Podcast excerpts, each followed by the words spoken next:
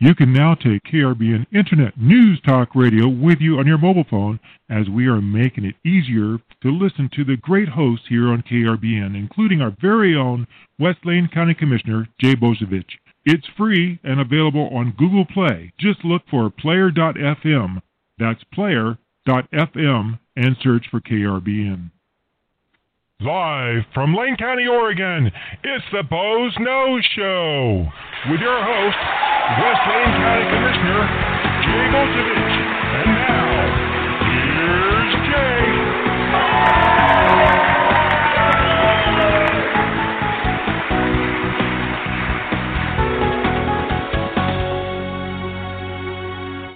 And good afternoon. And it's another beautiful day here in the Pacific Northwest.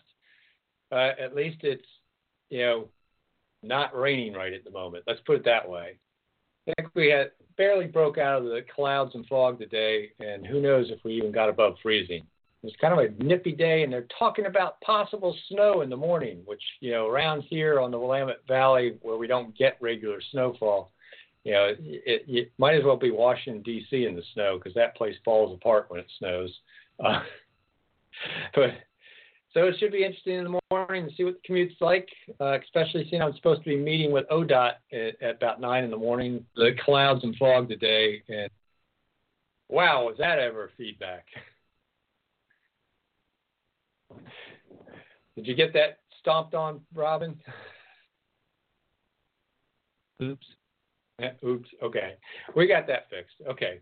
Sorry about that, folks. A little technical difficulty as we're doing amateur radio here on the internet. Um, but welcome to another edition of the Boze Noze Show. West Lane County Commissioner Jay Bozievich was in Salem yesterday at the Marble Nut House, uh, giving some public testimony, and we'll talk about that in a little bit.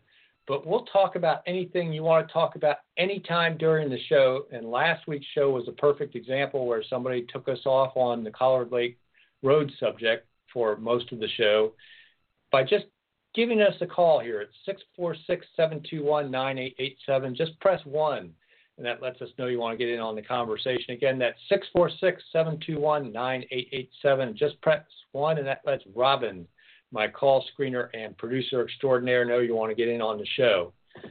So, yes, I was up in Salem yesterday afternoon, and uh, yeah, the session's in full swing there, and there's all sorts of stuff going on from cap and trade to, uh, you know, the rent version of cap.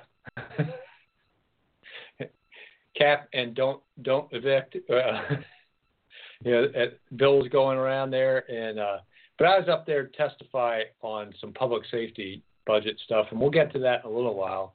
I want to talk a little bit about some of the stuff that the commission was doing this last Tuesday, and in particular on the courthouse.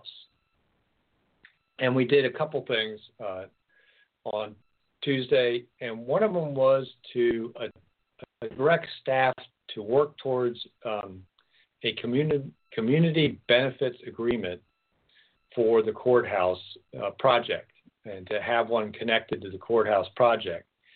And it's kind of a, a new thing for Lane County, but it was actually uh, utilized for the Knight Science Campus and has been utilized on a couple other projects. And basically, it's a commitment by the public entity that's doing um, a project to to do several things uh, some of which we're already mandated to do. So it's not really promising to do something we're, we're going to do already, which, you know, as far as prevailing wage goes, um, you know, we have to do that by law anyhow on a public project. Um, but what it also does is give a lot of preference to uh, local contractors and local building materials in our our process. And if we work with a general contractor, they're supposed to do the same as they, they work with subcontractors. And the idea is to make sure that that money we're spending from local taxpayers benefits local businesses, which is like almost a no-brainer thing to do, and something that we we did without a community benefits agreement, uh, or at least I should say the state did at the at the behest of some uh, local um, uh, legislators and local um, elected officials from you know from Junction City area, and and uh, I, I worked on it as well. When they built the um, state hospital in Junction City, they gave a lot of preference to local building materials, local contractors, and even after they finished it, for like the janitorial services and food services, they tried to go local with that to make sure that you know these projects were having a local and also uh, contained in that community benefits agreement is uh, an effort to work on um, apprenticeship programs and tie to some of the local uh, CTE programs in the high schools and opportunities that we can provide there where possible. To you know work on um, uh, energy efficiency and to pick building um, and, and, building methods that are beneficial to the community and the environment, uh, which may give us an opportunity to look at uh, cross-laminated timber and mass timber as a building material, which has a far lower carbon footprint than um, concrete and steel does. So you know that, that may be one of the ways we, we work in this the these local timber products into the, the courthouse project. But um, it's kind of an exciting thing. We haven't done it before on a county project. Um, but I really think it'll be good for this project um, to make sure that if we're going to ask the local taxpayers to put up approximately 60% of the cost of the courthouse, state's going to supply about 40%, um, that there'd be real local benefit. And when you really think about it, we'll be leveraging that state 40% to be spent here locally. So it's going to really kind of um, almost, you know, for every dollar the local taxpayers put in, we'll get about a dollar sixty-seven cents of local economic impact if we can kind of focus that spending here locally with local contractors, local building materials. Um, so it, it, it's going to really be a good thing for Lane County to have this community benefits agreement contained in, in the courthouse project. And that was something that the, the board um, voted to direct staff to do that on, on Tuesday. In addition, we kind of backed up on something around the voters pamphlet and went to a, uh, a voter information brochure instead, mostly to try and make sure we weren't overloading our um, election staff at the same time they're trying to prepare 260 different ballot styles for across Lane County. And it's just it, it's a resource issue. I would love to be able to put out a voters pamphlet for every election because it's good information for the voters but we're limited in staff in our elections department because we're limited in resources. You know, we, we can either hire more staff in elections or we can hire more staff in the sheriff's department because it both comes out of the general fund. They're competing with each other, and we've just we've kind of starved our elections department a little bit, as well as starved our sheriff's department after we lost the secure rural schools um, timber replacement dollars from the federal government or they were greatly reduced. And um, that's just kind of one of the realities we're working with is is we have very limited election staff, and to add on a voter's pamphlet with kind of short notice to the elections folk is really going to compromise their ability to prepare and run a fair and accurate election. And I think that that is the primary function for the for Lane County. Providing information for the vote is secondary. First thing we have to do is make sure we're running a fair and accurate election and getting the correct ballot styles and ballots prepared and, and mailed out on time, collected, counted, all that good stuff. That's more important than you know collecting information from a school board candidate for a voter's pamphlet and getting that to a printer on time, printed, and then mailed to every household in Lane County. Um, that's secondary it'd be great if we could do that and had the staff to handle that. Um, but we kind of backed up a little bit, went to this uh, informational brochure because that's not even produced by the election staff. It gets produced out of our administrative side of things because um, it has, but it you know goes to the um, Secretary of State's office to be reviewed to make sure it's it's just information and neutral and it's not advocating one way or the other on the uh, for the voters, and that's true of any um, governmental agency that places something on the ballot. So those are a couple things related to the courthouse we did on Tuesday, and kind of in the same vein, it was kind of our public safety day somewhat at at the uh, um, commissioners meeting in the morning. We first did the courthouse stuff, rolled right into getting a report on our audit of the last fiscal year for the public safety levy, which is some people refer to as the jail levy.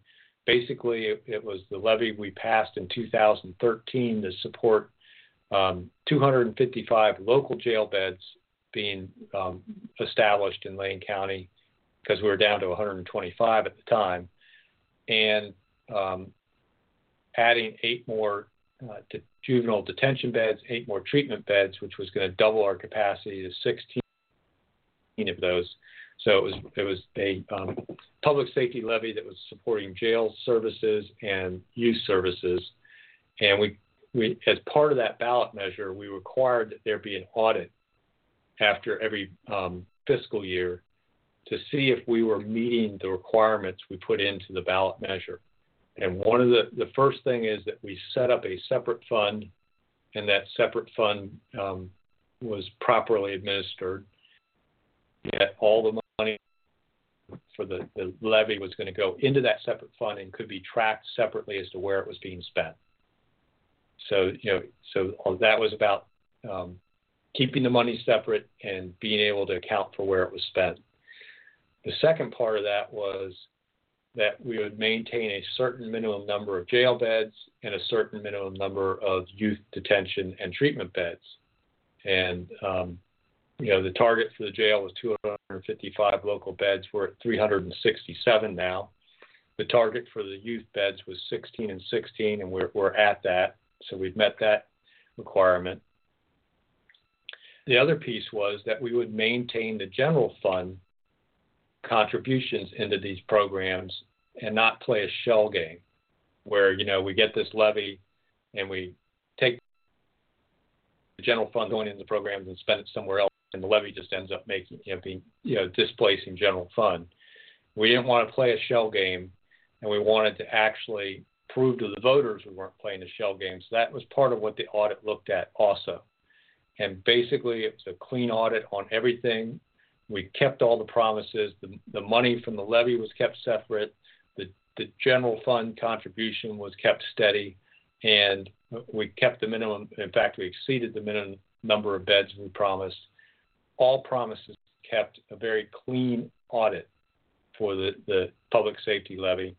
And one of the things we're talking about as as we go out for this uh, courthouse, possibly go out, we're, we're, going to be voting on that 26th of February is we're going to look at connecting an audit function to even that that construction project to to demonstrate you know that we didn't you know spend money in the wrong places and try and keep that um, piece of accountability and transparency for the for the public there. And that's really what that audit function for the public safety uh, levy was about was you know there had been some monkey business almost 30 years ago here in Lane County around uh, basically, you know, a levy was passed and then the Board of Commissioners at the time reduced the funds into that department by the amount of the levy and then spent the money somewhere else. Didn't go over very well with the voters, and they remember that.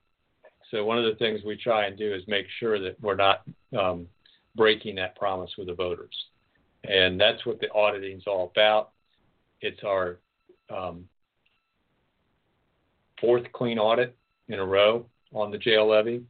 Um, one of the things that did did also clarify and, and, make note of is that even though the levy we passed says we can charge up to 55 cents per thousand of taxable assessed value to the taxes taxpayers, uh, this last year of the audit time we were only charging 51 and a half cents and there were two years before that where we were only charging 38 cents. So we have, you know, we've also kind of kept the promise in that we we're, we're not going to, if we don't, we're not going to build up a whole bunch of money in that fund that we're not using and don't need to, to the number of jail beds. So um, really good news to get that audit um, and show that we're keeping our promises with the taxpayers. particularly as we're getting ready to ask them for uh, some funding to build the new courthouse, which is really necessary so we have room as we um, possibly um, you know hire additional sheriff's deputies and additional DA staff and all that as we try and go into the next phases of preparing our public safety system. We don't have room for any more DA staff in the current courthouse. So building the new courthouse is also part of rebuilding our public safety system. It's integral in doing so. Which leads me to the next item that was on our agenda, which was a presentation from the Public Safety Coordinating Council on our public safety repair plan, which was kind of known pre- in the previous version. It was called the 10 year public safety plan that we put out in about 2013. And um, it focused just on some county portions of the public safety system. This got this was an update of that plan that got rewritten to include also some pieces that aren't necessarily under the control of Lane County, like the court system, and it brought in some pieces of the public safety system that you might not think are traditional public safety, like behavioral health, that are critical critical pieces to our public safety system. And um, basically, you know, looked at where are we now?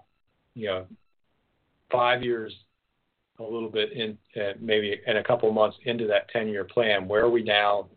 Did we, you know, did we get past the, you know, the the, the old plan was in three phases: keeping what we have, restoring some felony capacity, and then going beyond that into phase three into into um, moving beyond just that minimum capacity to, um, deal with felon felony crime and prosecution. And uh, this one we renamed the phases a little bit. Um, in you know, phase one, phase two, phase three, and almost everything in our program is is actually achieved phase two and is moving towards phase three, with the exception of rural sheriff's patrol, which is still back just basically completing phase one of keeping what they have.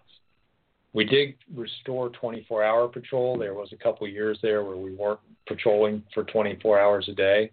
So there's been some improvement in the sheriff's patrol, but we're still woefully um, underserved when it comes to rural patrol. But one of the things that the plan is attempting to do is to, to describe the interrelationship between services and if we go to expand Sheriff's Patrol, we're going to have to have a um, expansion of our DA staff to prosecute the additional folks that, that Sheriff's Patrol will start arresting. so, and in our current facilities right now, there's no room to put, put any new employees in the DA's office they're they're on top of each other to the point where there's some field investigators for the DA's office. There's four of them that share share one workspace.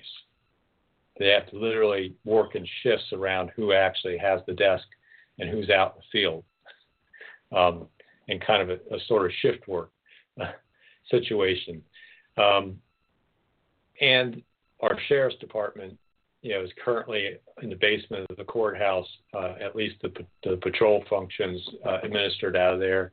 And they're cramped there and also dealing with issues. Their evidence room is also in the basement there and has had some issues with pipes bursting up above it as that aging courthouse uh, has system failures and flooding the evidence room. And you can imagine the problems that might create for trying to um, convict people whose ed- evidence may have been waterlogged. Um, uh, we really need to get part of the moving ahead in our public safety system repair and restoring services is we have to have the facilities for those repaired services to be housed in. Um, and, and, and part of the inefficiency in our current courthouse facility and the fact that we're having to um, locate pieces of our system in other buildings and rented space, um, getting rid of those inefficiencies by having one single um, court facility and and sheriff's office um, building where they can all interact in a much more efficient manner helps us move ahead in that public safety repair plan. So it was really interesting to, to listen to um, uh, the folks from the Public Safety Coordinating Council describe the work that went into and the interaction between, you know, these nonprofits that provide some services like Children First that deal with the, vic- the child victims of crime and child witnesses of crime, and and and the specialty uh, needs involved in that, where they where they need to go. Um, they need a new building because they're they're bursting at the seams right now. So they they have a facility issue also.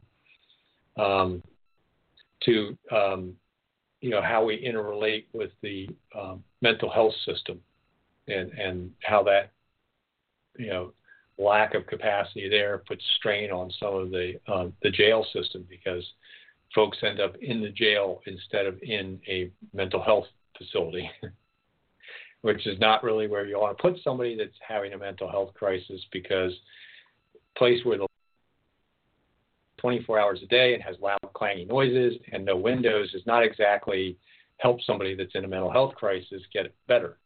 Um, so a lot of stuff on on the public safety system, from facilities with the courthouse to um, the financial management, the transparency through the audit, to how how do we move ahead and get you know build our, our public safety system, which leads me to, as I said at the beginning of the show, I'll get back to my trip to Salem yesterday.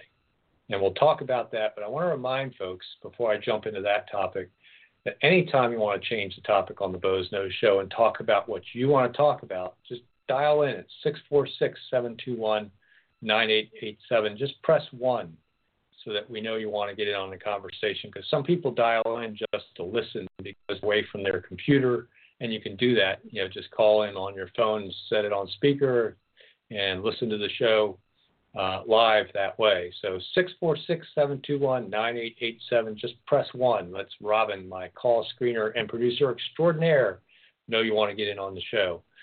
So i was up in salem yesterday testifying on a piece of the uh, public safety budget that's part of the, the huge um,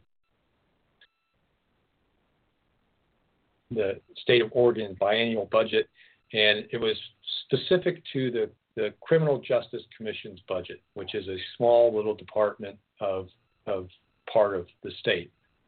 Um, and one of the things I was specifically asking for was for them to fully fund the um, Justice Reinvestment Grant Program and the Community Corrections uh, budget. Uh, and that's even though the Community Corrections is not technically under CJC, it's actually under the Department of Corrections. They interrelate, and I'll explain a little bit why. Community Corrections Act funding is what funds um, the supervision, post conviction, uh, and post sentencing uh, serving a sentence of folks that have been convicted of crimes. So that's basically parole and probation. But it involves other things too. Because there's, you, it, while you have people on parole and probation, you have to be able to sanction them, which means you have to have jail beds available for them to, you know, if you if the sanctions to spend the weekend in jail, so that you're not out partying, you know, because you did something a little bit stupid, like you failed to failed to go to a job interview or something required as part of your parole conditions, but not bad enough to send you all the way back to prison. Sometimes they'll do short-term sanctions in the jail um, for for parole violations. Sometimes it might be serving on the uh, county road road crew there picking up litter, you know, and uh, shaking that bush here, boss. Uh, so, but that road crew has a cost because they, you know there's trucks and and um, all the equipment that those guys use from string trimmers to the, the, the little pickup sticks, you know, that you squeeze the lever to pick up the trash with. Uh, you know, that has a cost to it too. That that that community corrections funds that's the base funding for those programs for all of our parole and probation, funds some jail operations, it funds our work crews a little bit. It, it there's lots of pieces to it. Helps fund some of the, the work that's as we as we're transitioning people out of prison. So that's the big piece of our funding, like 90%. And then this thing came along in 2013 called the Justice Reinvestment Grant Program. And the idea of that was to give money to local jurisdictions that they were specifically supposed to use to reduce their usage of the state prison system and uh, recidivating and re re uh, offending, so they end up back in the, you know, so basically preventing uh, people from getting back into crime while keeping the public safe. So there's you know there's the the public safety aspect. So you had to watch you know your risk in when in doing those programs to the public, and you you had to try and reduce prison bed usage, and you had to also prevent people from reoffending if you took, you know, that's what these grants are supposed to be spent on. So it kind of built on that post prison stuff, as well as some some um, sentencing, pre sentencing stuff, where we actually got into some programs where prior to going through the process of being convicted of a felony, uh, people voluntarily signed up for a system to go through things like treatment court or um, these diversion programs where they you know got treatment for their addictions, went through um, you know victim um, uh, uh, reimbursements where you know they they got jobs and paid victims back for the you know the the the money cost of their crimes and all that. And eventually, if they you know spent three years in the program, kept clean and all that stuff, the felony charge would be dropped you know, from their, you know, of course, if they didn't keep up with the program, the stick was, well, we'll run you through, charge you with a felony, and you end up in the state prison. Lane County has made incredible use of these justice reinvestment dollars, even though they're only about 10% of these programs funding and all that stuff. It's that added 10% that we have prison usage. And why is that important and why did they start the program at the state level? The idea was to not have to build the next state prison, which they were on the cusp of doing. The, the, eh, particularly on the women's side, they, they're almost overcrowding the current prisons for women. And if they have to build another prison, there's a big capital cost to it, and there's a big operating cost to it. And they figured the avoidance of the next prison was worth about $600 million to the state over the next five bienniums. So they said, how about if we take the equivalent of that and spend about 60 million a biennium on these programs? Well, they never fully funded it. The, the, the, the max they've gone is about 37 million so far. So um, they haven't even given us the full 60 they promised, but they have gotten incredible results in the county in reducing prison usage to where they have not had to to start the construction on that women's prison, and they and they're nowhere near needing another men's prison right now. So it's been a great partnership between the state and the counties in, in using these funds, but it, it's amazing how it's not really the benefit is somehow doesn't sink into the governor. In the last couple recommended budgets that have come out of the governor's office in, um, I think they usually come out the first of December. She's undercut these programs both times. And uh, I was up there basically asking the legislature to reverse that, which they did last year um, and provided some pretty decent justice reinvestment grant funding and some pretty good community corrections and act funding. But this year is going to be, you know, in up there. Um, but in comparison to the total state budget, we're looking to get $49.5 million in the Justice Reinvestment Program. when you think about an over $20 billion um, general fund, lottery fund budget, that's not a lot of that money for a lot of bang to the buck. $600 million prison, it's kind of a pretty important thing. Not to mention just what it's doing in the communities. You know, this is where we're funding things like the sponsors um, programs where we're housing folks coming out of prison who a lot of times would end up homeless because it's so difficult to get a rental property with a felony conviction, you know, on your record. And um, you know, if those folks end up turning back to the drugs and the crime that, that got them in prison in the first place, getting them into these the, these transitional housing where they have support and they learn some coping skills and change in, in, in behavior, uh, what they call cognitive behavioral therapy, where they get to understand, you know, what sets them off and better ways of dealing with it, and and a little bit better. It's proven to be really effective, uh, where we're getting amazing um, rates of recidivism reduction out of that. And when you think about it, that's a that's a person we've turned around and made into some, somebody productive.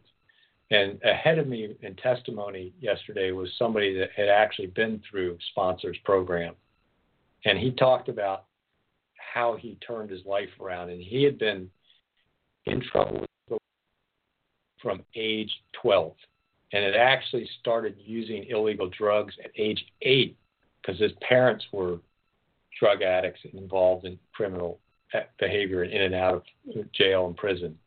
You know, so this guy had come through a horrible, you know, foster homes and and in and out of the Oregon Youth Authority and everything, and ultimately did something that got him a fairly, you know, a like five year prison sentence when he um, he came out into the sponsors system. You know, got some mentoring and the training and better ways of dealing with problems in his life. And he's working a, a job now, has kids, and is a, a, a father and paying taxes. And that's the big thing is, is the, the human capital loss these people turn themselves around is what's the dollar value of that? You know, how do you attach the value to that you know, if forty-nine and a half million dollars statewide can turn around, you know, hundreds of people across the state, you know, that would have been wasted human capital, wasting their lives in addiction and homelessness and in and out of the criminal justice system, um, where they're just nothing but a drag on society, to turning them around to a tax-paying dad, you know, in our community What's what's that cost savings? I mean, we're, we're, this program was started to avoid building prisons, and that cost aversion. But what what's the cost aversion in taking somebody out of that cycle of addiction and making them that that good citizen?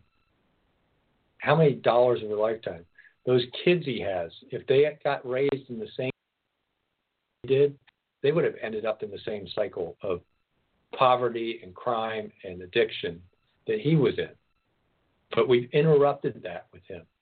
A generational issue that these programs have supported have interrupted that.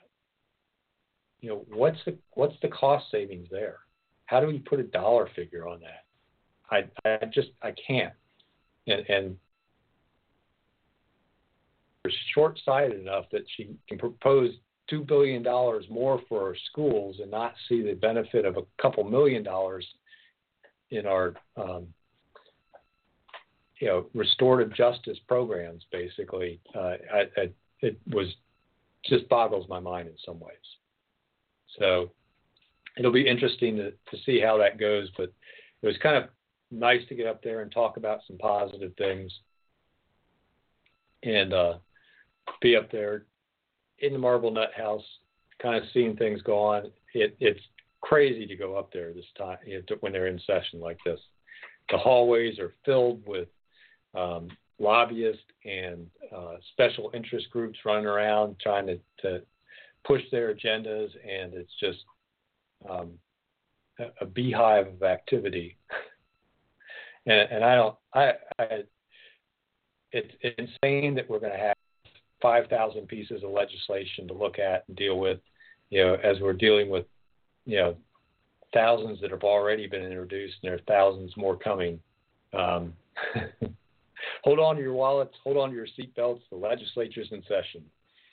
Uh, so, going to be back in Salem on Monday uh, talking about all those bills, and I'll, I'll, probably be able to talk about it more next week about what what crazy things are going on up there.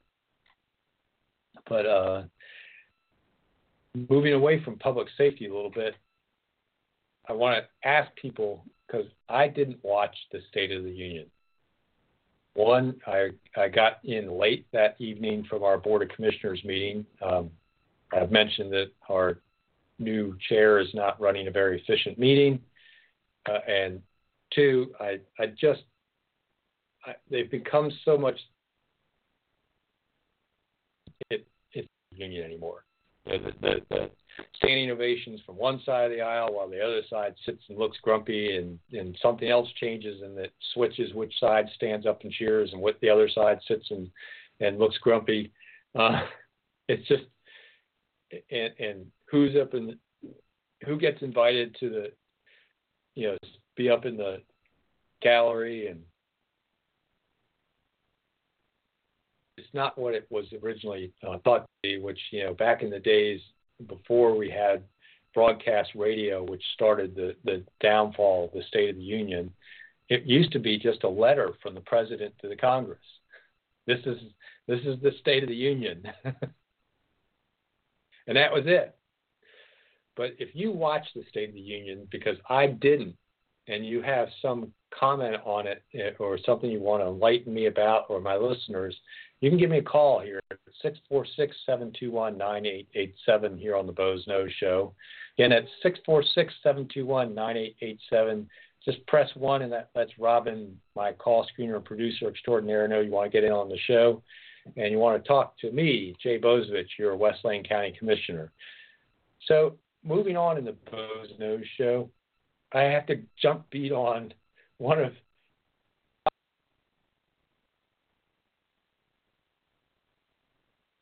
Boulevard, Sixth and Seventh Avenue, as they have are doing the traffic engineering of the drunken architects out there, and uh, we want to remind people of the new name of the double um, circles there in Glenwood. It's now known as the Crazy Eight. You know, so so when you think about the uh, that Glen we have to start using it as a geographic landmark. You know that that Roaring Rapids is about a quarter mile west of the Crazy Eight. You know, and uh, you know you know that Dairy Mart that's right there at the Crazy Eights. so we kind of get we're going to ingrain this in the language of uh, of Lane County here because they are the Crazy Eights. But that Rob that I was imagining it as I drove down uh, Sixth Avenue today to go to a meeting from from the um, out in the uh, out Highway 99 um, from downtown today is when it snows, all those crazy, you know, where the lanes jog to the left all at once and they all and then one lane ends and then they jog back to the right and all that goes on what happens when you can't see the lane markings and it's snowed over?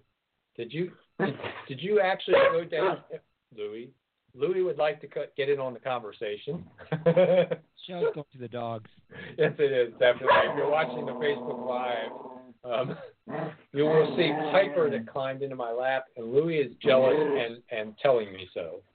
I think I think Louis doesn't like the Crazy Eight either like the crazy eight. But Robin, did you get to drive down Sixth Avenue when the snow covered the lane markings?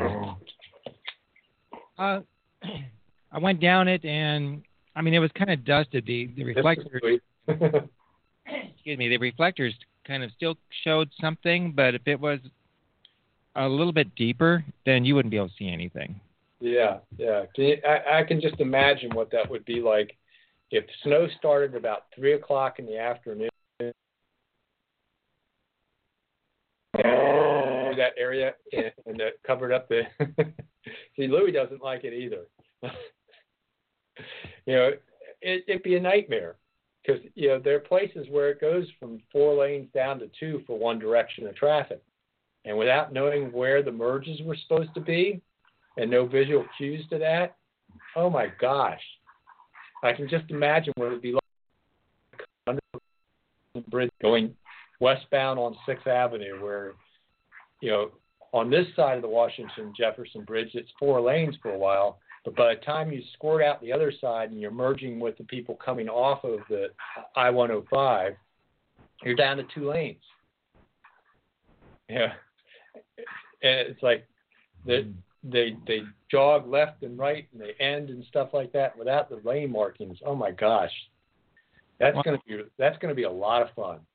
Think about the crazy Eight. You got um, four lane road that goes into this I'm trying to be nice.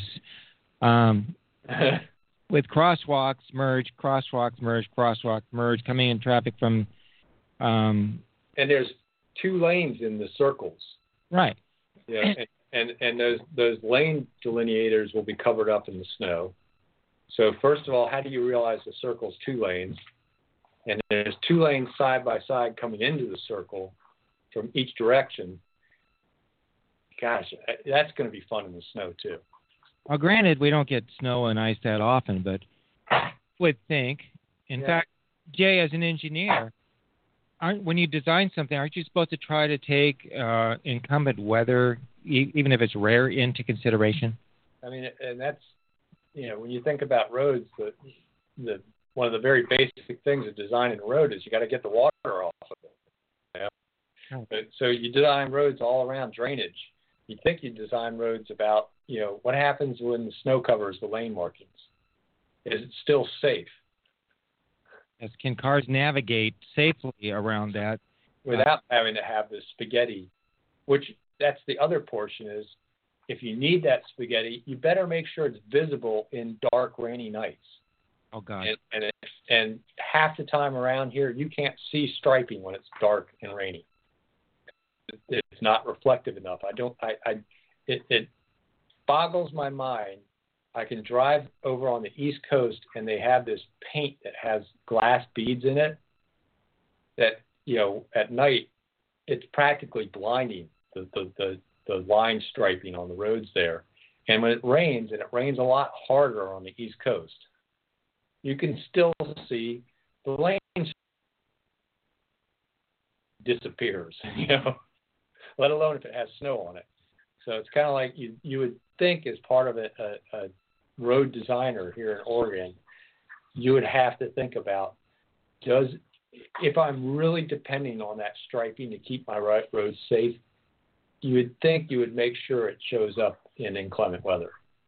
Well, when I first encountered the Crazy Eights going from Springfield to Eugene, it was nighttime. And I wasn't